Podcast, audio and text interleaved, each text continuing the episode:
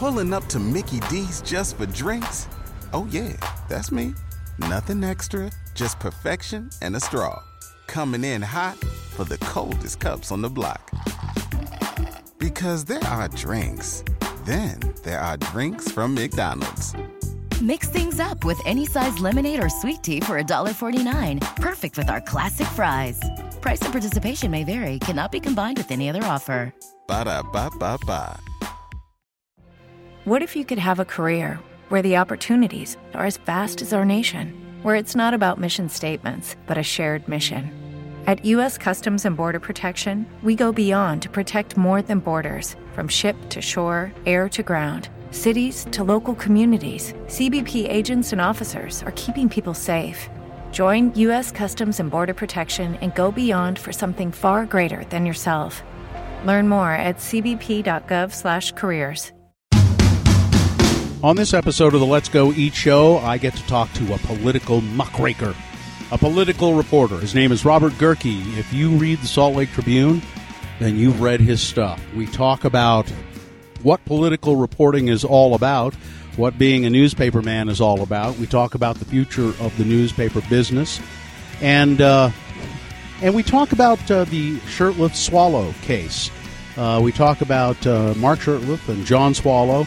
Uh, Mr. Gehrke was uh, very instrumental in re- reporting that case and bringing out a lot of the evidence in that case. Uh, we talk about uh, what it was like to do that, and he won some awards for it. He didn't get the Pulitzer, though. There's still time. Uh, I want to thank uh, Wasatch Brew Pub Sugar House, brand new place on the corner of 21st uh, South and uh, Highland Drive. They hosted us. We had some delicious food uh, here, and uh, uh, Mr. Gehrke had a beer. I shouldn't probably tell people that, but he did. He had a Ghost Rider White IPA. Uh, we had tater tots and pulled pork sandwiches, and we talked the newspaper business. It's the Let's Go Eat show. Uh, I sure miss my son Dylan producing the show, mainly because he sets up the equipment, and now I have to do it. No, I miss him. He's having a good time in New York, though. Uh, I guess we'll just get on with it. Uh, it's Robert Gehrke. It's the Let's Go Eat show, and here it is. I have a. Go ahead, eat, eat, Okay. please, please. Right. Don't stop. Don't stop eating on my account, Robert Gehrke. This will all probably all of the. This is a very casual podcast we do here, the Let's Go Eat show. This will probably. I'm You've listened to a couple of them Mm-hmm. here and there. Uh, this will all probably. I can't find my goddamn stopwatch here. Uh, this will all probably make it onto the uh, podcast. okay. I'm such a professional, aren't I? Have you ever you've you listen to the Radio from Hell show occasionally, don't you? All the time. Have you uh, you grew Robert Gehrke is our guest on the uh, Let's Go Eat show. You grew up in Salt Lake City, yes? I did, yeah. Um, born and raised down in, in Mill Creek area. Uh, went to school. I know where you went to school. Just I happened to. I looked at your Facebook page briefly today. Yeah. Granite High School. Granite High School, yep. Mighty And Farmers. when did you when did you graduate? Uh, 91. And uh, there's my stopwatch. Okay, now we're officially rolling on the Let's All Go right. Eat show at the Wasatch uh, Brew Pub Sugar House. And our uh, waiter, what what is our wait? What's your name, sir? Rich. Rich. Rich is our waiter. Hi, Rich. Hello. He used to be a reporter too. He did. Yeah, for the AP. Yep. And then he got smart and got out. Uh, these uh, tater tots are delicious, by the way, Rich. Absolutely That's, delicious. that's been popular, and what they put on there is. Here, wait a second. Hang on, hang on. Talk right into the microphone, Rich. Hi, folks. We got uh, the uh, whiskey salt tater tots in front of us here, and the way they make that is they uh, add some whiskey to some kosher salt, heat it so the uh, liquid evaporates. So it's not a salt that will intoxicate you, but it uh, does keep that smoky, oaky flavor, and they have been popular here. They, and by good for good reason, they are delicious. They're very good. And uh, uh, Mr. Gehrke, uh, the uh, star, are you a political reporter? I'm a political political reporter, yeah. reporter for the Tribune is having the.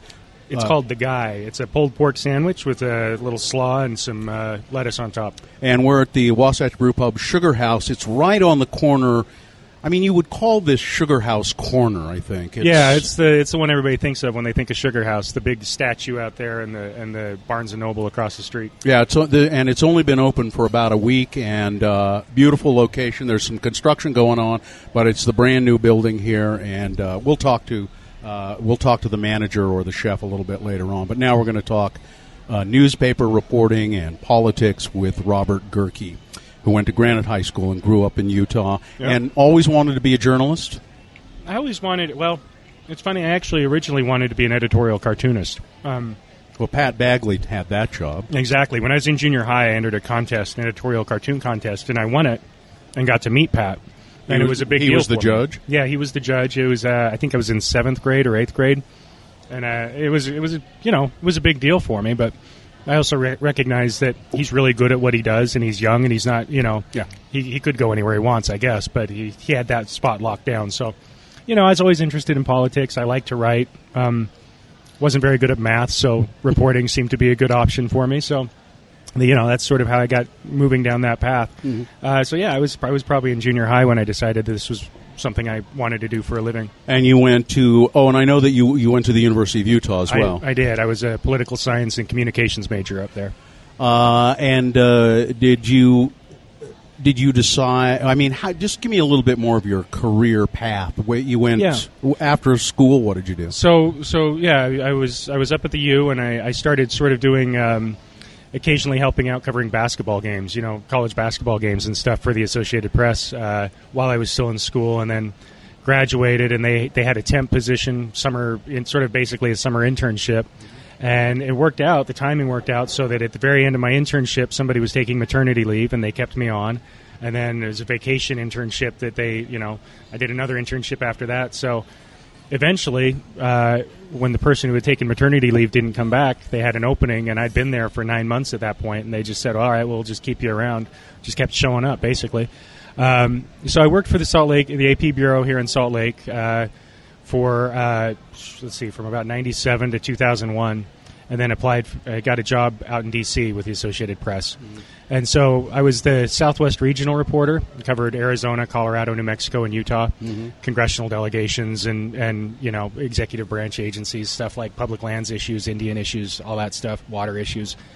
Um, I did that for uh, I did that for about five years, and then the Trib called and said, "Well, you know, we have they had somebody in D.C., but they wanted to make it a two-person bureau, uh, and asked me if I'd be interested." And and what was it, appealing about it was, I, you know, with the four states I was covering, I was getting pulled in a lot of different directions. So this would give me a little bit more time to just kind of focus on doing one thing and maybe hopefully have a little bit more family time. You know, it's sort of grueling. So, so yeah, so I jumped over to the Tribune. Uh, that was in 2000. It must have been in 2004, I guess, because it was right about the time my son was born. And then uh, did that for about three and a half years, and then decided to move back to Utah. Um, just kind of was burned out on DC. It's a tough place to live, and Yeah. the hours were kind of grueling, and so. And it's been a great decision. Been back about seven years now. Uh, talk to people. Tell people a little bit about what that means to be an AP reporter, the Associated Yeah. Press, and how uh, you started doing that in uh, It was in the nineties. Yeah, in the 90s, 96, 97, yeah. And um, was was that still a pretty big deal? It, it was, yeah. Mm-hmm. I mean, it, they, you know, they, the AP is ha, has bureaus all over the, uh, all over the world, really. Still do? It still do, yeah. I'm not. They've they've downsized considerably, as you know, all of the all of the journalism profession has. But Mm-hmm. um, at the time, we had eight people, I think, working here, and they were kind of ramping up for the Olympics coverage. You know, it, it, before I left, Mm-hmm. and um, you know, so it was it was kind of cool though. You'd write the stuff, it would get sent out on at the time the wire. You know, now it just it's all done on the internet now, but. Um, and your stuff would run in papers all over the country, all over the world. Really, I got clips sent to me from, uh, I think Singapore and Germany and things like that. It would get translated into the, the language there, and and it was kind of cool. You know, you'd, you'd cover the big stories, um, which was great for a kid right out of college. It was a little like over, you know, a little overwhelming that if there's a big national story happening in Utah, you know, I'd, I'd end up getting a, ch- a shot at covering. It. Did it. you get a byline? Uh, you, you put the bylines on it, and a lot of times the papers take them off just to, for space. So you'll see stuff that just says AP, you know. And Yeah. that's, but you know, every once in a while, yeah, I got some bylines in the LA Times and New York Times and other places like that. They just pick it up and run it, and you know, it was it was good experience. And and the people I was working with there at the time, I mean, we just had uh, just superstars. You know, it was a great learning experience for me, and so it was you know invaluable. Uh, you know, help really helped me sort of become a better reporter. I think. What? Uh, how? How did it help you become a better reporter? What? What are the what are the skills that needed to be honed? Yeah. writing seems to be an obvious one, but there's something else. Well, yeah, you learn the writing by doing it, and so the, the sort of just the repetition and doing it over and over really helped that. But you know, I was working with uh, people who had just who had been in the business for a long time, knew everything about how to how to attack a story. You know, I mean, a lot of a lot of what we do is sort of finding creative ways to get at information that isn't readily available, right? So these people knew the tricks of the trade, you know, they and they knew the people that you needed to talk to and kind of would were more than willing to take a young reporter and kind of, you know, point them in the right direction or give them advice if they were, you know, if I, if I was screwing something up. So, um, you know, and, and, and they've gone on to, you know, do great things here and in other papers. And, you know, it's just, it was, it was a very professional, very experienced crew that we had there, and so just you just kind of had to watch him work and, and absorb whatever you could because it was it was a great opportunity for me. What's the what? Uh, uh, so you you need to know who to ask, right? And I guess you probably need to know the right things to ask as need- well, or and how to ask. Yeah, things. yeah, and you need to.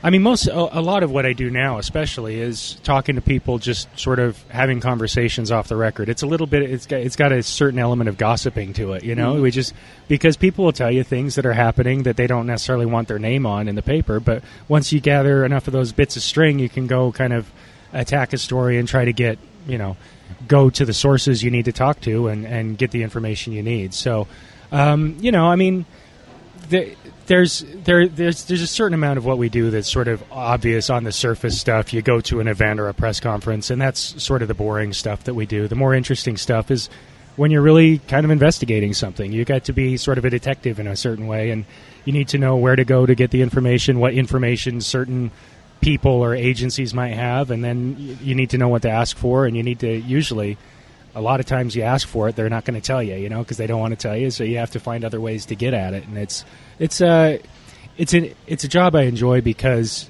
every day it's going to be something different, right? I mean, it's uh, yeah, I'm a reporter, but every day it's going to be a different challenge, and you're going to have to find a different way to sort of attack the problem. Do you remember maybe the first time you were working on a story and maybe what the story was that you you got kind of a little bit of a chill and a thrill and a Yeah. and like oh my god I'm really I'm really doing something here this is whoa this is this could be I do, ooh yeah. ooh this is big ooh Yeah. you know that kind of Yeah. excitement No, um, I you, I'm sure you remember Merrill Cook.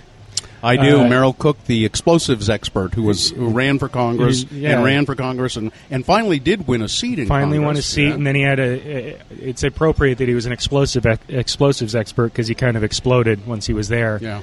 Um, there was a lot of there were a lot of stories about sort of his.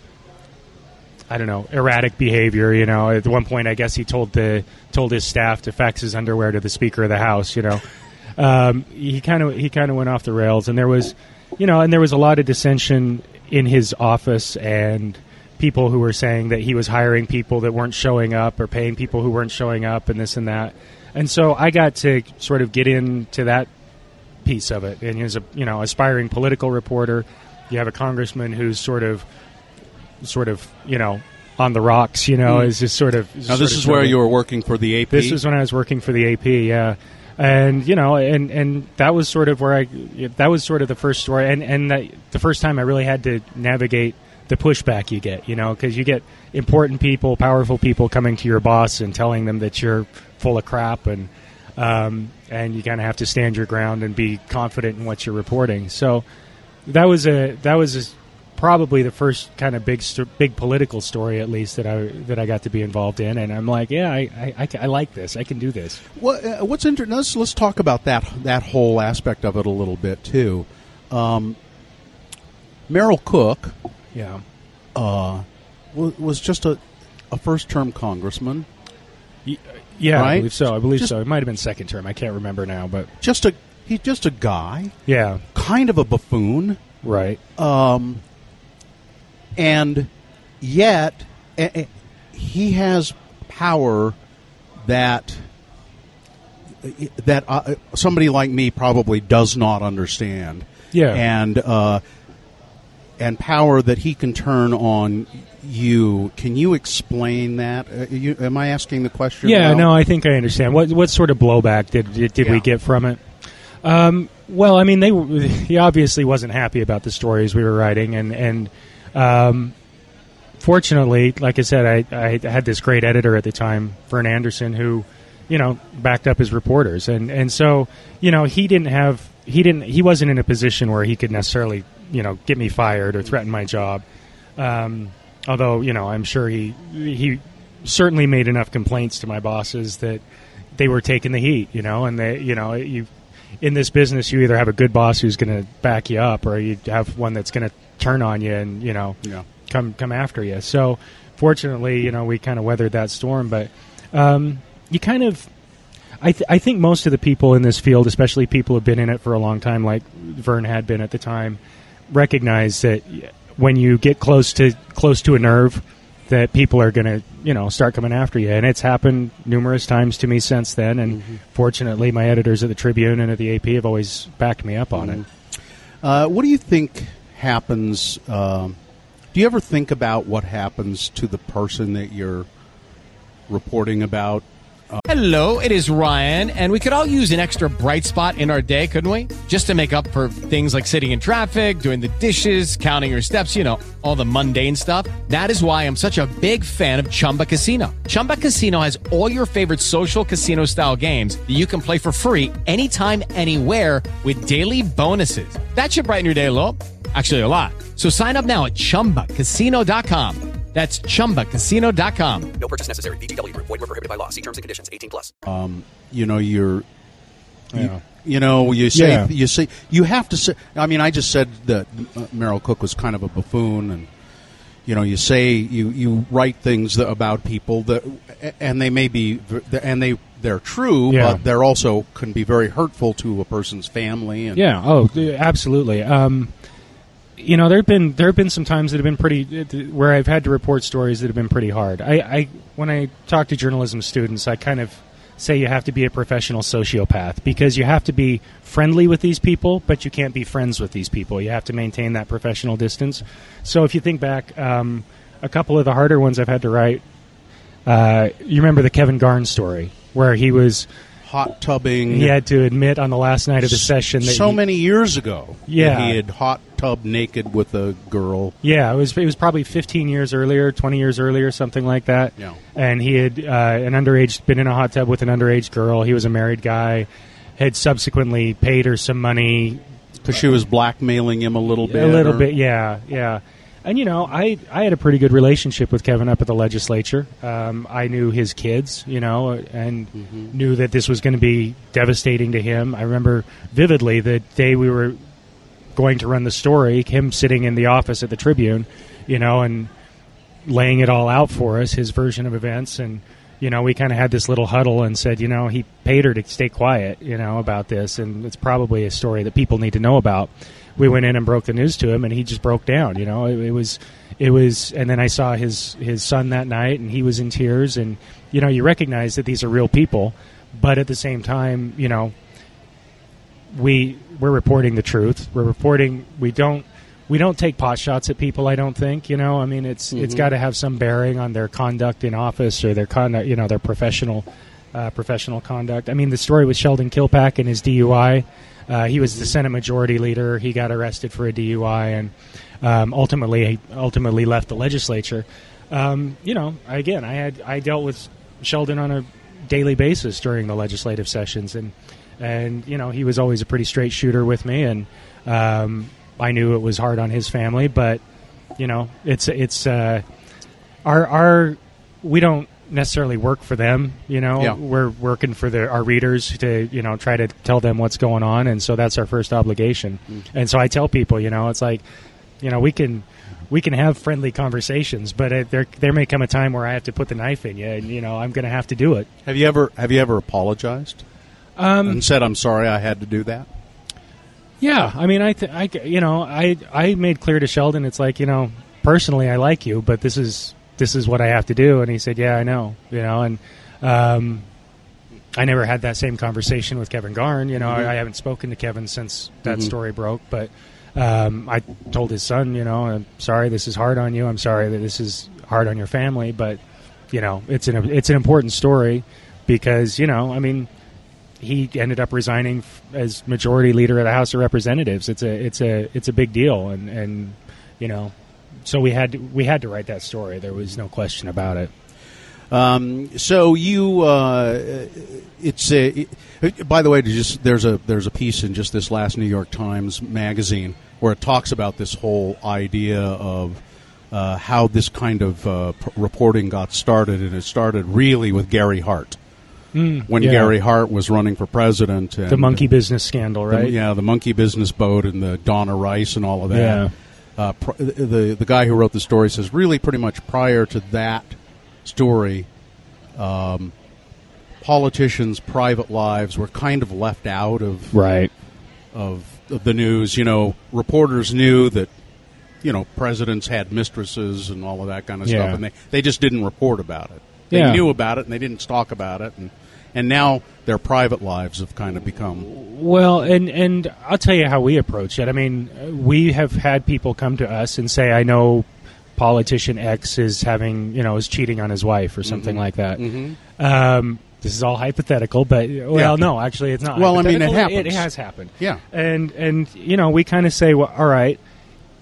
Is there a public? Is it, does the public need to know this? Right? Is it is it affecting his? You his- say this in an editorial meeting. yeah, we meet with our edit- editors and kind of say, all right, uh, does this affect how politi- this politician conducts himself or herself in office? Uh, are they using public money? You know, is the other person somehow like a lobbyist or something like that? If if it doesn't sort of meet those criteria, if it doesn't affect how their their, their conduct in office, aside from maybe their moral character, right? Um, then then we kind of Sure. you know i it's not we're not we're not in the tabloid business it's not Mhm. you know it might be salacious and it might be you know sexy and maybe sell some newspapers but that's that's not really what we're trying to do you know we're trying to Mm-hmm. tell people things that we think they need to know not just things that you know are going to show up on TMZ or something like that so I, yeah, I guess the and I guess the whole that, and I think that's good to know. Uh, the whole uh, th- maybe maybe the line too is um, if the if the politician in question is a huge moral crusade moral crusader. A big moral Yeah, crusader for you know saying uh, I you know and that those people kind of get outed sometimes. Yeah, I mean, uh, hypocrisy's uh, it, it's hypocrisy is an easy story to write, and Yeah. it happens an awful lot. You know, I mean, that's and so and so that that adds a certain element of of uh, appeal to it. You know, and I think there's also maybe a difference between uh, a politician that's at the state level or a city councilman or something like that versus a presidential candidate or a, a, Senate, a U.S. senator or something like that. The the calculus gets a little bit more difficult at that point, I think, on whether you do a story or not. So How do you um, do? You have a difficulty keeping your, um, you know, they always talk about reporters and bias, the liberal Right. media Right. bias, liberal media bias, and all Yeah. of that.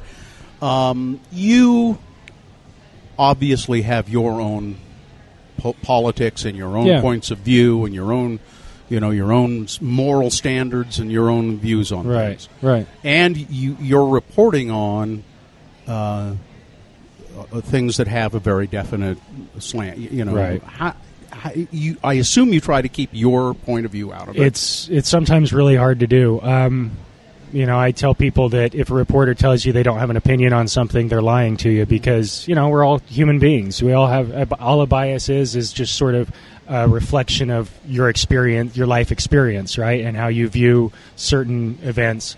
Um, so yeah, we all have biases, and I think, especially you know, I didn't really maybe recognize this early on as much, but as I've spent some time in this business, I've kind of recognized that yeah, it's more important to recognize where you do have opinions and where you do, where you might have a bias, and then just sort of make sure that you're careful not to let that color the work you do.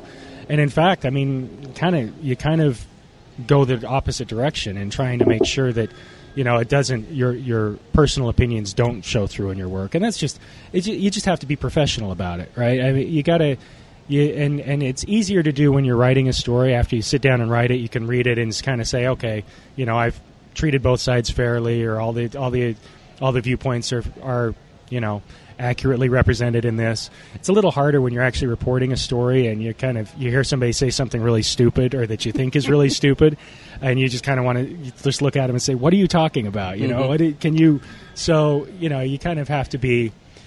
It- It's it's just a matter of maintaining your professionalism. I, I nobody's 100 percent unbiased. Nobody's completely objective. It's it's just you just have to be extraordinarily careful, I guess, about how you do it. And and you know, I I suppose within this Fox and MSNBC world, you could go ahead and run with your bias and let it go.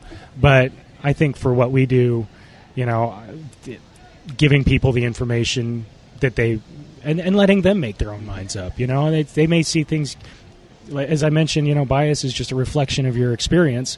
They may have different experience and see things totally differently. So I'll give them the same set of facts I have, and they can make up their own mind. And if if they think it's stupid, like I think it's stupid, then mm-hmm. you know, then I guess that's where that then we agree on that. I don't. I don't think I could do it. I, I, you know, in if I sitting down with a, a politician or something and interviewing Yeah. them.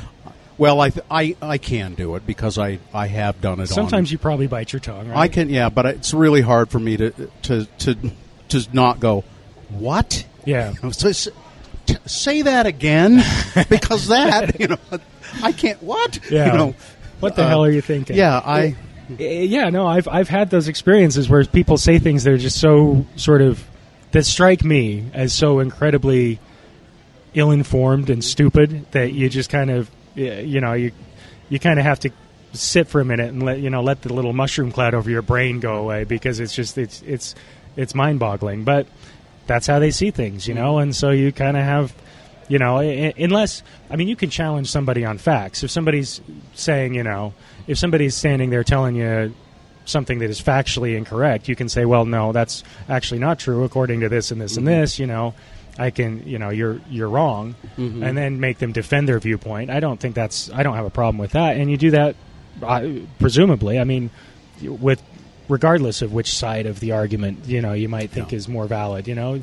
It's important i think to make these people defend their viewpoints or articulate their viewpoints regardless of where they are on the political spectrum. Uh, uh, y- You'd mentioned Fox and, and CNN and MSNBC, and they and they all do it now. Yeah. uh, where there are, and you'll see reporters, people who are supposed to be um, just straight ahead reporters, Right. come on these shows and engage in debate, Yeah. engage in opinion, Right. giving out their opinions, and uh, and you know it's on it happens on Face the Nation and all of these shows. So so they go from doing what should be uh, unbiased reporting, Mhm. and then they and then they get into these other you know just bloviating. Yeah. Um, do you think it's possible to do that and then go back to just unbiased reporting? I, I don't think so. I mean, I, I mean, I've done some radio shows and some TV interviews, but usually when I do those, I'm just kind of telling people what happened, and you know, sometimes I'll get asked an opinion, and the way we kind of skirt that is say, well, people on this side of the argument say this, and people on the other side say this, and we kind of that way avoid giving our opinion on it. Mm-hmm. Um, you know, the the other paper in town uh, for a long time had their City Weekly? the Deseret News, Catalyst? yeah, that's right. Yeah. Um, for a long time, had their political reporters uh, writing a weekly column, and that just never sat well with me. Just because it's sort of you can't you can't express an opinion on a topic that you're covering and then go back to covering that topic and have people Mhm. take you, you know. People trust your credibility at that point Mhm. that you're going to be presenting both sides fairly because you've already shown where your allegiance is on it. Yeah. So you know, You should see. You, you kind of. It seems to me that you, if you're going to be just a straight reporter, you ought to stay away. there from should be there should be a line somewhere. Yeah. You got to wait until you retire and then write your book. Then you write a book, or you know, you can go be a columnist. Our paper has columnists who write opinion columns, and Mhm. you know that's that's fine. But they're not they're not making a pretense about them being uh, you know presenting information fairly. They're it's clearly this is my opinion. Uh, Robert Gehrke, uh, did, did you ever? A lot of reporters also uh, have lurking around in them somewhere uh, this desire to be novelists and, Oh. and writers. Is that is there one inside of you? or- You know, I've always kind of thought it would be nice, but I've never actually had a fully formed idea or anything nearly nearly to the point where I could actually start putting it down on paper. Um, we're working on a book right now, but We? We at the at the Tribune, um, and so you know it'll be, but it's it's been hard. It's a totally different kind of writing than we do in in our daily news stories because our news stories are pretty short. They're sort of formulaic in that you know you put a lead in there and you get a couple quotes from some people and a little background and you're done. The- uh, writing a book is a different animal, and it's been real. It's been a real challenge. It's out. It's taken me well outside of my comfort zone. What, uh, now, but I don't understand. You say we're writing a book at the Tribune. Is it? It's a book about it's the Tribune. or- No, no. It's it's our, our political team is working on a book about the uh, fourth district uh, candidate, Mia Love. Working on a book about Mia Love. Yeah, Uh, is it uh, a book that will come out post election, post election? Whatever happens. whatever happens, win or lose. That's interesting. Uh, so it won't come out before because you don't want it to have anything to to do with the election. Well, it would be it would be unfair, I think, to the Democratic candidate, to Doug Owens, to write a book about. It would be unfair to write a book about one candidate, and not the other. Yeah. Um, you know, so And I won't ask you any of the details, obviously, but uh, I assume I assume you're writing a book about Love because it's a fascinating story. she's got a she's got an interesting story, and Yeah. she's got a national profile that I think a lot of people are interested in. It's you know it's biography, a good chunk of it, and it's about the 2012 race and and you know mm-hmm. th- this year's race, and and then we'll you know depending on what happens in the election, add a chapter to the end, sort of looking forward and. And you know, it's it's it's the first time we've tried something like this, and it's been it's been a real challenge, but it's been it's been interesting to do. Uh, are you are you real? Do you get really excited around election time? And Typically, I do. Um, this year's been kind of. Uh, this year's been a little disappointing. There's just not not a lot of races. I mean, you think back two years ago, we had a sen- we had a presidential race. We had a, It is Ryan here, and I have a question for you. What do you do when you win? Like, are you a fist pumper, a woohooer, a hand clapper, a high fiver? I kind of like the high five, but if you want to hone in on those winning moves, check out Chumba Casino. At chumbacasino.com, choose from hundreds of social casino style games for your chance to redeem serious cash prizes. There are new game releases weekly, plus free daily bonuses. So don't wait. Start having the most fun ever at chumbacasino.com. No purchase necessary. VGW Group. Void were prohibited by law. See terms and conditions. 18 plus. Lucky Land Casino asking people what's the weirdest place you've gotten lucky? Lucky? In line at the deli, I guess? Aha, in my dentist's office. More than once, actually. Do I have to say? Yes, you do. In the car before my kids' PTA meeting. Really? Yes. Excuse me, what's the weirdest place you've gotten lucky? I never win and tell. Well, there you have it. You can get lucky anywhere playing at LuckyLandSlots.com. Play for free right now. Are you feeling lucky? No purchase necessary. Void where prohibited by law. 18 plus. Terms and conditions apply. See website for details. Senate race, had all the congressional seats up. Uh, you know, this year you got we've got the congressional seat and the attorney general's race and some legislative races. It's just not not quite the same uh, adrenaline rush, I guess, that you that I get in normal years. Um, you know, so i elections are interesting. I always, I always. Uh, I mean, I I could go off on election coverage. I guess I think sometimes we get sucked into doing the easy stories about poll numbers and you know candidate X said this about candidate Y, and we kind of don't give people the essential information about the candidates' positions that that that they need. And the reason for that is because we get kind of swept up in the the pace and sort of the back and forth of the election. You know, they're sort of like sporting events, but we don't tell people the bigger story about the context. So, um, you know, but uh, elections are a lot of fun to cover. I'm a political junkie, you know, and so, um, you know, I watch the national elections too, and I just kind of, I, I it, it it excites me. But uh, yeah, this year's this year's been a little bit, but it's been kind of nice because it's given me a little bit uh, time to catch my breath, I guess too. Are, are you assigned any particular uh, race? To, are you covering any This- particular? yeah, this year I'm doing the Attorney General's race, and I'm helping out on the Love Owens race. So it's uh, Reyes, and, and I don't. Reyes, and his, his is Charles Stormont. So Stormont, that's he's right. A, he's actually an assistant attorney general in the office, and he's taken leave so he can run run as the Democratic He'll, candidate. he'll be a Democrat. Yeah. and Reyes, yeah, and then uh, and then Owens and uh, Owens and Love. and Mia Love, Yeah. which should be pretty pretty fascinating. Yeah, I mean, Uh, Doug's challenge, obviously, is he he's got to raise some money and get his name out there. I mean, the, the advantage that Matheson had when he ran against her is that he had a lot of money and everybody knew who he was, and fewer people knew who she was. Right? She was the one that had the name ID problem. So you know that's that's the challenge that's facing Doug, and you know there's she's got some vulnerability, I think, because I think she's still Matheson beat her up pretty good two years ago and softened her up a little bit. The polls have showed that she's got a I think a 43% approval rating or favorability rating.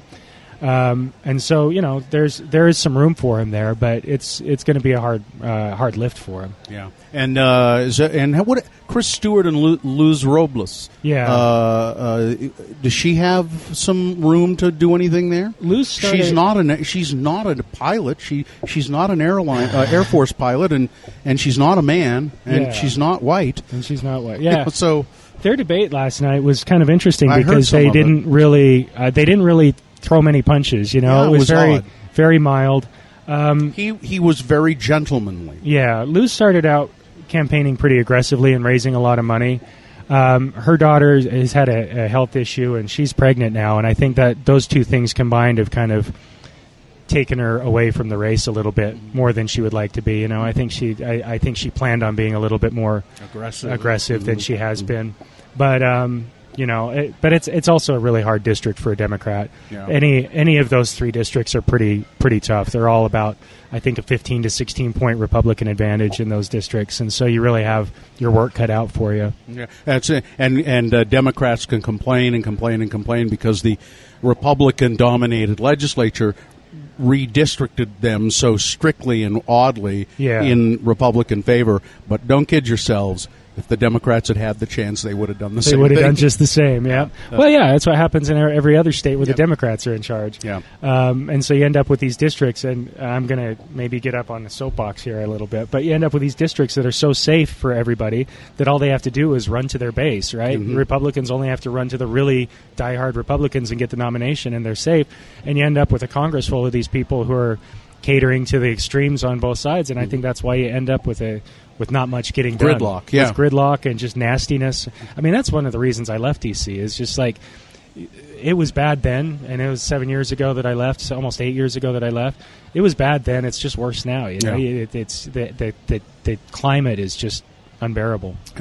Uh, let's talk a little bit about uh, uh, the um, Mark Shurtleff and uh, John Swallow uh, Yeah. situation because you and uh, your colleague uh, Tom Harvey, Tom Harvey, and Eric Peterson. We need to give Eric a lot of credit. Eric Peterson, uh, City Weekly, City Weekly, reporter. yeah. He he did a lot of work on that. Uh, you guys for how long? Two years? Three years? Uh, we started working on it probably the summer of 2012. Mm-hmm. Uh, that's when we first kind of got wind that there was something cooking, Mm-hmm. uh, and it was kind of funny because the way the way it happened to play out is I, I heard about some of this stuff from some of the political sources. You know, it was kind of starting to trickle out a little bit, and I'd spent a, a couple days working on it before I found out that Tom was also working on the same story. Huh. So we had that conversation. It's like, well, you know, he was working on it. Uh, Jeremy Johnson, who's sort of a key player in this whole thing, he he had gone to John Swallow to try to get John's help in getting the feds off his back because they were investigating uh, investigating his business. He was accused of uh, defrauding a bunch of customers out of uh, millions of dollars. So. So Jeremy had gone to John to get help, and John had hooked him up with this uh, payday lender guy, and payday lender guy had hooked him. The, the idea was to get Harry Reid to get the feds to back off. So Tom was Tom had covered Jeremy's trial and was working with him on a daily basis, basically. And I was working at working it from the political angle, but Jeremy had a bunch of information that he wasn't going to give us because he didn't want to just put all his cards on the table and not have any leverage in his, in, you know, with negotiating a plea deal. So we were trying to get at it without Jeremy, and we weren't able to do it. Uh, I wrote probably two or three different versions of the story based on what I was able to get, and the editors just kept saying, "No, you're not. You're not there yet." I, and in, in hindsight, I had significant things wrong in the story. You Mm. know, it would have been embarrassing had we gone to print with it. So in January, you know, Jeremy kind of finally said, "All right, here's the stuff I've got." Uh, it was like four days after John had been inaugurated that we ran that first story. John Swallow. John Swallow had been inaugurated, yeah, and, and we ran that first story, and it just sort of kind of snowballed from there. Really, um, you know, got audio tapes, and there were other. After that, other people started coming forward, and you know, it it it, it was uh, it was pretty remarkable. I mean, I I don't know if we ever expected it to kind of take off like that, and Mhm. and and that much more stuff to come out. You know, Uh, uh, we we looked at it the other a couple weeks ago, and we've written something like 320 stories about it over you know since January 2013. Um, you know, and, and uh, of course, you know, you, you know the history. Uh, you know what happened. I mean, Yeah, they both they all Swallow resigned. Shurtleff gets dragged into it. yeah, Uh, they've both been charged with a combined 23 counts, you know, and Hmm. are, are waiting trial now. It just Uh, um, what- took on a life of its own. What I don't, I never quite understood why uh, the federal government, the feds seemed to back off the investigation. Sim Gill and Troy Rawlings, the local uh, uh, district attorneys, Mhm. did not back off, Right. And they they are the ones who kept on it and kept on it and kept on it and kept on it, and that's why the charges were ultimately brought. What, And do you know why? You know what? I wish I did. Um, there's a lot of speculation out there that you know Harry Reid got the feds to shut it down, or Mike Lee, or Orrin Hatch, or you know all these all these different sort of, I guess you call them conspiracy theories about people who. In, in powerful places who intervened to get the feds to back off, but it's pretty remarkable that they spent at least nine months uh, with the FBI and several assistant U.S. attorneys and a grand jury and all of this investigating these guys, and then said we can't find anything. They didn't do anything wrong, um, or we didn't find anything we can charge them with. I guess Yeah. they didn't. They didn't clear them per se, but you know, and then and then the FBI. It's very unusual for the FBI to stay involved, but they stayed involved in an investigative capacity and worked with Sim and Troy and and um, and the state investigators and they ended up finding you know between that and the investigation that the house did you know they, they found considerable you know material to charge them with you Yeah. know and uh, so it's it's i'm i'm i don't have a good it's- answer it's but baffling. it's, confounding yeah, Yeah. I, mean, I just have no idea why they would have just sort of thrown up their hands and walked away from it um, I mean, they never even found an example of this. The other, you know, that kind of came up the other day was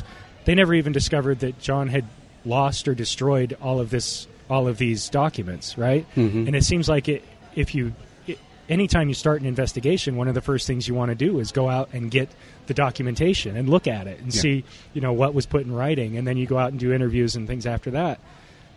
Apparently they didn't even find that piece of information because the house investigators had to uncover that. So you know you kind of have to question given the reason you know given that you have to question how thorough they were at that point you know if they if they actually did a thorough investigation or if they just kind of looked at it and Yeah. looked at what had been alleged and kind of said well we don't have anything we can charge him with the problem is we don't really know because the Department of Justice is sort of this very cloistered black box kind of op- operation, and we have we have tried, but we haven't been able to get a good answer for that.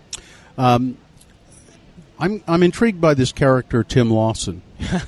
He's an intriguing character. What what can you tell me about that guy? What did you learn about him? He was referred to as uh, uh, Mark Shurtleff's fixer, Fixer, and, yeah. uh, and kind of worked for John Swallow a little bit too. Yeah. You know, I can I can make things okay. Yeah, Tim Tim met Mark. I guess I think it was in 2000 when Tim was running for governor, and Mark was running for attorney general. Um, and Tim kind of struck up a, a friendship with him, and and uh, you know, and then as as time went on, kind of if anybody ended up in trouble, uh, it wasn't uncommon for them to get a call from Tim Lawson saying, "Hey, I can help you out. I'd like some money. Uh, you know, for this amount of money, I can get Mark to back off." And Mark says he had talked to Tim about this on numerous occasions, telling him he can't make promises like that, and and Tim kept doing it. Tim's a colorful character. I mean, he, um, you know, there was one story about how he was trying to get uh, get one guy to Darl McBride to back off of uh, uh, Mark Robbins. Mark Robbins was involved in the Draper frontrunner station, and and Darl McBride had. Uh, felt like Mark owed him some money, so Mark was beat or Darl was beating Mark up on uh, on Mark. His Darl McBride was beating Mark Robbins up online, and Tim was trying to get him to back off. And he says, Tim said, "I'm I'm I'm sort of the Porter Rockwell. You know, I uh, heard that quote. Yeah, yeah, and I, you know, Porter Rockwell is a sort of a famous Brigham Young's hitman. Brigham Young's hitman, allegedly. basically. Yeah, yeah. I I, mean, he guess was- I don't have to say allegedly. These people are long they're dead. long dead. They're Yeah. not going to sue you, I don't Yeah. think. But yeah, and so you know, he said he threatened to send some Polynesian guys over and beat him up, you know, and, and this and that. One of my favorite Tim stories that um, he called me one day at, when there was this sort of the you remember the North Korea nuclear tests, and there was sort of a Mhm. crisis situation. This is way out there, but he was upset because he said Hillary Clinton can't get can't negotiate with the North Koreans because she's a woman and they're not going to take him take her seriously. So he said he was going to go there and he was going to sit down with them and they were going to work this thing out. Tim Lawson was going to sit down with Kim Jong Il Uh-huh. and work this thing out. And I'm like, well, Tim, I don't know. You can just fly to North Korea and meet with Kim Jong Il and work out this nuclear thing.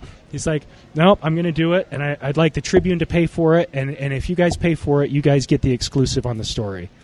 And I said, all right, Tim, that's not exactly how we work, but Okay. thanks for the offer. so he's just this colorful character, um, just out there. I mean, he for a while his his career, his his occupation was he was building hovercrafts for Utah Lake. Uh, Ah. He was that business didn't make it, Uh-huh. uh, as you might. I wonder why. Can't imagine. Yeah.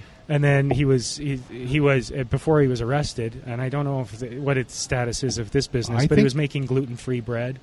Huh. Um, you know, and having some success with it by all accounts. Hmm. So Um, did you ever feel? I I, I talked to somebody uh, who had some knowledge of the case and was a little bit involved in it, Mhm. who uh, um, told me that they they felt pretty. Um, uh, they they felt that there was a little bit of danger surrounding this this case. That there was, yeah, uh, you know, that there. Did you ever feel like there was? A little bit. I mean, I never had a legitimate scare put into me, but I, you know, I I was careful. I guess you could say. I mean, um, some of these characters are unsavory. You know, Mhm. there's there's some there's some thugs and you know low lifes that are involved in with these guys, and so I was I was careful. I didn't. I, I don't think I was fearful. Mhm. Um, uh, you know, I I I wouldn't have been I, I- would have been surprised if they would have come at me because you know it's sort of pretty transparent at that point that Mhm. somebody's trying to shut me up. But uh, so so no, I, I wasn't I wasn't necessarily fearful, but I was careful. Nobody I, ever I locked, nobody ever threatened you or no nobody ever threatened me. I was not, not you know I, I you know locked the doors and you know that Mhm. sort of thing. But it was. eh, um, no, I, you know, and I, I have I have family and stuff like that, so I Mhm. was kind of, you know, I I was aware of the p- potential, but it wasn't. I never felt at risk. Uh, the story's not over. By the way, No. I should point out you. Uh, I think you and uh, Harvey uh, recently won some awards, right, for the, your reporting on these stories. Yeah, we've there have been a few awards. We kind of got shut out of the big ones. You know, we kind of we, we put our name in for the Pulitzer and some of the national awards, and it's this sort of political scandal kind of happens every year in some state across the country. Yeah. So the judges see this thing over and over, and I think it's hard to impress them with it. You know, Oh, it's, like another one of those political yeah, scandals. it's like yeah. a magician pulling an ear out from a quarter out from behind your ear. Yeah. You know, it's not going to impress you that much. So, but yeah, we got some we got some awards at the state and regional level, which Mhm. is it's nice. You know, Mhm. I mean, I I have sort of an aversion to awards, journalism awards in general. We give ourselves a lot of awards and pat ourselves on the back a lot, and I kind of just feel like, you know, what you do, you you you prove what you do by what you put in the paper every day. And if you're beating the competition on a regular basis and you're breaking news, that's you know that shows how good you are. You don't need you know a, a plexiglass plaque to kind of validate that.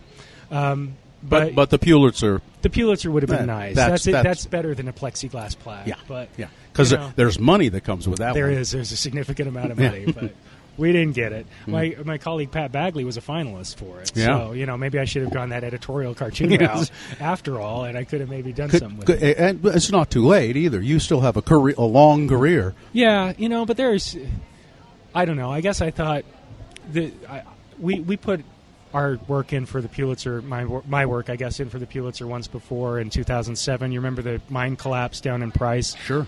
And we did some work on, you know, whether they were doing whether what they were doing down there was safe in the first place or if they were Mhm. putting people's lives in danger. And turns out they were putting people's lives in Yep. danger. And uh, uh, so, I at the time I thought that was sort of a once in a lifetime story, and Mhm. I definitely thought this was sort of a once in a lifetime story. So maybe there's maybe there's along. some maybe there's something else down there as long as I, as long as we can hang on. They come along, and the uh, uh, the Swallow Shurtleff story isn't over. No, it's not. I mean, they, they have a court hearing later this month. Um, they're trying to get their trials separated because right now they're co-defendants, but they're Mm. trying to separate the trials, which makes perfect sense. I mean, Mm. the things they're accused of are different enough, Sure. and John, you know, Mark doesn't want to have to stand next to John and defend himself, and Mm. that, you know, this and that. So I think they're done with each other. I th- you know they're there's they're not on friendly terms. Yeah. I guess I asked uh, at Mark's uh, Shurtleff's uh, first appearance in court. I asked him if you know have you seen John's before today? He said, "Well, we saw each other when we were being processed in the jail briefly." And kind of gave each other a little nod, but that was it. So they, you know, they're not speaking on a Mhm. regular basis. So, um, so the trial's playing out. There's still, you know, there's still some pieces of this to kind of be resolved. I mean, um, Any predictions on what will happen? uh, No. that gets that gets dicey. I mean, uh, if you would have asked me six months ago, I would have expected one of them to cut a deal.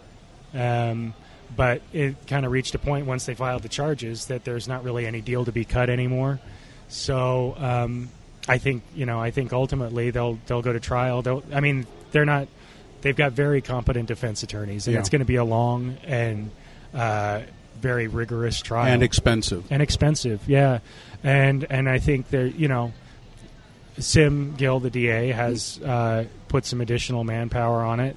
Um, they're the the FBI is still looking at some some of the allegations out of it. You know, there are other people who could be charged still. Do you know what happens if uh, Sim Gill's up for reelection? Yeah. What happens if he is not reelected? I you get- know, I asked his I asked his Republican opponent because his, his, the guy who's running against him, um, Steve Nelson, is is uh, a, a prosecutor in Sim's office. Yeah.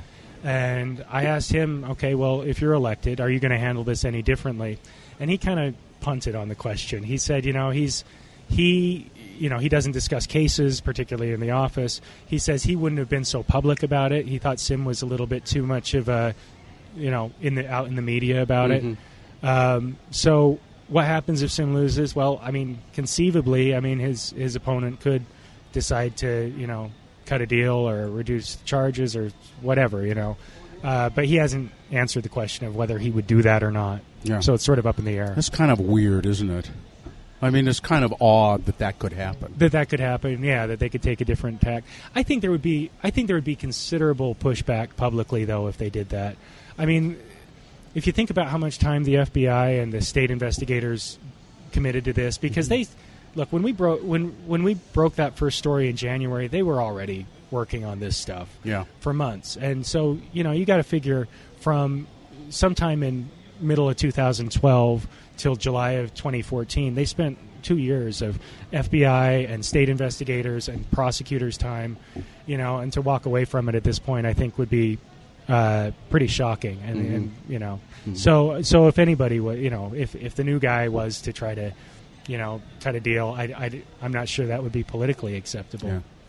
Uh, let's uh, kind of wrap this up by talking Sure. about uh, what it's what it's like to to be in an industry that's It's on the ropes. yeah, because because I am too. You know, It's, you know. Um, did you have did you have any sense when you got into the business that it was ha- having such a tough time? I mean, That's a uh, hell of a question. I mean, uh, when I got into to radio, uh, it's it was still seemed pretty vibrant. Yeah. and but then it took a knockout punch pretty quick and uh, Yeah. started, you know, having tough times. Uh, Well, uh, when I was uh, when I was working up at the college paper, I was the news editor, and my the editor in chief came in one day, and I, I just distinctly remember this conversation. He's like, "How much do you know about the World Wide Web?"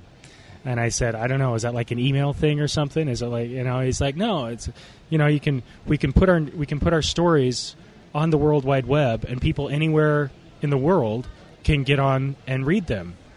And I said, "Why would they want to do that?"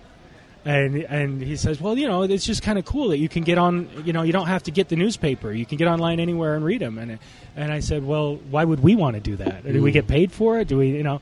So the point of that is, this was, you know, when I was still kind of getting in, like moving in this direction. I had no idea that in sort of the 20 years since then, it, the, it would the the internet would completely just turn my whole i- Mhm. career upside down. You know, um, it's it's changed dramatically. It's changed fast. I mean, I'm. Uh, not just not just how we deliver the news, but how we report it is completely completely different than it was when I started. I mean, it used to be you'd have one deadline a day. You go to something with your little notepad and you know go back to the office and write your story, and that, then you'd be done for the day. Now it's you have to have your phone and you have to have your laptop and you have to be able to file it right then from whatever it is that you're covering and you have to tweet it and put it on Facebook and all this stuff you know it's completely changed but um, you know and, and I don't know where it's going I don't know when it's going to stop um, you know eventually I, I guess I'm optimistic that the product we provide is something that people want or need. You know, I mean Mhm. that that news is something that people are going to that they value on some level and are will uh, recognize that they need to pay for it at some point. Um, and so you just have to find a business model or a delivery model to put that product in people's hands in a way that they'll pay for. You know, and It's, uh, and it's not your job to figure that out. well, if I could figure it out, I sure would. Because nobody's I- done it. N- nobody really has. I mean, making money online is hard, and you see the people that are doing probably the best job of it, and it's like the BuzzFeeds and the, you know, the the that are just sort of some news and lots of things about you know Mm-hmm. photo galleries of kitties and things or nip slips or whatever. You know, Yeah. maybe we need more nip slips in the Tribune. I don't know. Nobody wants to see my Talk, nipples. so. talk to Terry Orme about Yeah, that. See we'll- we'll work on that. Yeah. Terry, I've solved our Yeah, problems. nip slips. That's what the it's. It's the nip slip of the day in the That's Salt Lake right. Tribune, page That's three. right. Page three. Page three. The page three Well, you know, and that's what that's what that's how they got started in the British tabloids, right? Selling some newspapers. Yep. So Uh, you know, and I mean, I, people. I don't. I guess it's the world has changed. I mean, I still get a. I still get a newspaper on my front porch. Yeah. and I still like reading a a hard copy of the newspaper. Yeah, yeah. Um, uh, but I. But I find that I don't have as much time to read it as I used to, and I still and I look at it online first thing in the morning rather than Right. Rather no, than I mean, I here's a here's sort of a guilty confession, I guess, but I still get the newspaper every morning, and and a lot of times I don't open it, Yeah. because I've already read the news that's in it the day before, um, and Yep. I just don't have time. Yeah. you know, and so there there will be days where it sits there and with the Mhm. rubber band still around it. I Saturday and Sunday I always read it because I got the time. because you've got a little bit of extra time, or you know, and but so so I don't know. I don't know if I don't know if there. Here, here's sort of a, a, a story that kind of gives me chills a little bit about the future of this industry because um, my daughter, uh, when she was in fifth grade a couple years ago, uh, called me from school one day and she said, "Dad, do you still have do we still have a stack of newspapers sitting in the garage?" Which of course we did. Right? It was probably about six and a half feet tall at that point. And and I said, yeah. She says, well, we're we're talking about newspapers in school, and I thought, oh, they're going to want me to come talk to her class about newspapers. And she said, can you bring some of them down because nobody in the class has seen one. no, there had only been two kids in her fifth grade class who had ever seen a newspaper or touched a newspaper, and so you know, that's what we're up against. That's you know. 15, 20 years from now, those are the kids who are not going to be buying newspapers. Robert, why does then when I put my paper on vacation hold, and and this and then I take the New York Times on the weekend, Friday, Right. Saturday, and Sunday. The New York Times does this too. Right. They say, "Would you like to donate those papers to the uh, to the schools?" What are they doing with them? I, I don't know. I what mean- they're not giving them to the schools I guess, apparently. I guess I can ask about I that. yeah. I'm going to find out. You should find out. We need get to the bottom of that. reporter to No get on that. I'm going to get to the bottom of that. Apparently, they're not giving them to the schools if they've not seen any newspapers. But no, I mean, I've kind of come to terms with the fact that you know my kids probably won't get a newspaper. They're going to get it on their tablets, tablets or their phones or their Google glasses or something that we haven't even figured out yet. Mm. So you know, you just kind of have to figure out, well, how. What's going to pay? How are you going to Yeah. make money on that and pay for the reporting that supports that product? And you know, hopefully, you know, there's people have tried different things. You know, the micro payments. You pay two cents an article, or you pay ten dollars a month for unlimited access. And we have a hard time doing that here, frankly, because anybody, if the Tribune starts charging, people will go to the Deseret News site or the KSL Yeah. site or the Fox site or Yeah. you know. Mhm. So, so it's it's. Uh, the New know. York Times, they, I guess they charge you for their Yeah. website. I take because I subscribe to the weekend. I, I can access their website anytime. Right, right. I think the New York Times and and the Wall Street Journal does it a little bit differently, but the New. York Times you get ten free articles and then they charge. Uh, the Washington Post I think is doing the same thing. But they're not making money. I mean, they're losing money too. they're I think they are still losing money on their website. You know, it's sort of I, I um, but they're making some money. They're making more than nothing on it. So, um, so yeah, it's it's it's it's an adventure. You know, Um, the, the Salt Lake Tribune still the paper of record in, in Salt Lake City and, and in Utah. I mean, it's still I think so. I mean, I hope people recognize that there's some value in what we do. You know, and and that we kind of are still the first check on government. We're the watchdogs that are out there, and we're providing the- still bigger circulation than the Deseret News. Yeah, I think they're catching up to us on Sundays. Their website gets more traffic, I think, than ours. But again, that's largely driven by, well, frankly, they, they pad their numbers on their circulation because they count that national edition that they send out with the church news Right. as their circulation. And, and their website dra- draws a lot of Mormon traffic, you know, Yeah. from all across the country, which from a business perspective is Smart. really good. It's a smart thing to do. It's a smart thing to do. It's gonna, you know, if you're looking to make, if you're looking to get clicks on your website, you know, find Mhm. an audience that and and cater to them, and Mhm. so so they've done a good job of that. I think they've, well, their product is not what it once was and what you would hope it would be. I mean, I I think. I loved having the Deseret News as competition, frankly, because it always made me work that much harder. You know. Yeah. Um, and and Lisa Riley Roche and, and Dennis Romboy, the political reporters, are still still good, but it's just it's just not what it used to be. Yeah, I uh, I I used to sub- I used to take both papers. I used to have them both on my porch every day, and and uh, don't anymore. My So- my brother and I were both working at the Tribune for two years before my father changed his subscription from the Deseret News to the Tribune. we actually joked about getting him a subscription for Christmas, but he changed it over in November or something Oh. like that. I think he's changed back now, though, so you know can't can't get respect from Uh, pops. Uh, Robert Gehrke, Salt Lake Tribune. I want to thank you for being on the Let's Go Eat show. Thanks, it was a lot of fun. Happy Uh, to do it. uh, I want to thank uh, Squatters. Uh, excuse me, not Squatters. It's it's all part of the beer collective. That's right. Uh, Wasatch Brew Pub, the new place in Sugar House. Wasatch Brew Pub, Sugar House, right on the corner of uh, 21st South, and uh, it becomes Highland right here. 11th East or Highland Drive. It's uh, right across from uh, uh, the bookstore, uh, Barnes and Noble. And uh, great stuff here. We had some good food. And we'll talk to uh, the manager or one of the chefs at uh, at uh, Wasatch in just a couple of minutes. But uh, been a real pleasure meeting you, Robert. Yeah, it was great. It was a lot of fun. Yeah. I'm glad. I'm glad to do it. I mean, I've I've listened to Let's Go Eat show. I've listened to Radio from Hell for for years, and I'm very glad you invited me on. Well, my pleasure. Uh, so that's it for another edition of the Let's Go Eat show. I want to thank myself for producing the show. Uh, my son Dylan no longer doing it. He's in New York with the Daily Show. Uh, best of luck, son. Actually, he probably still does a little work on the show, posting it to uh, iTunes and Stitcher. If you like the show, please leave comments on the website, uh, theletsgoeatshow.com. Uh, you can always send us email. You can send it to bill at x96.com or bill at the letsgoeatshow.com, however you want to do it. Uh, and uh, that's it. Just remember, when you're pouring the drinks, always make mine a double.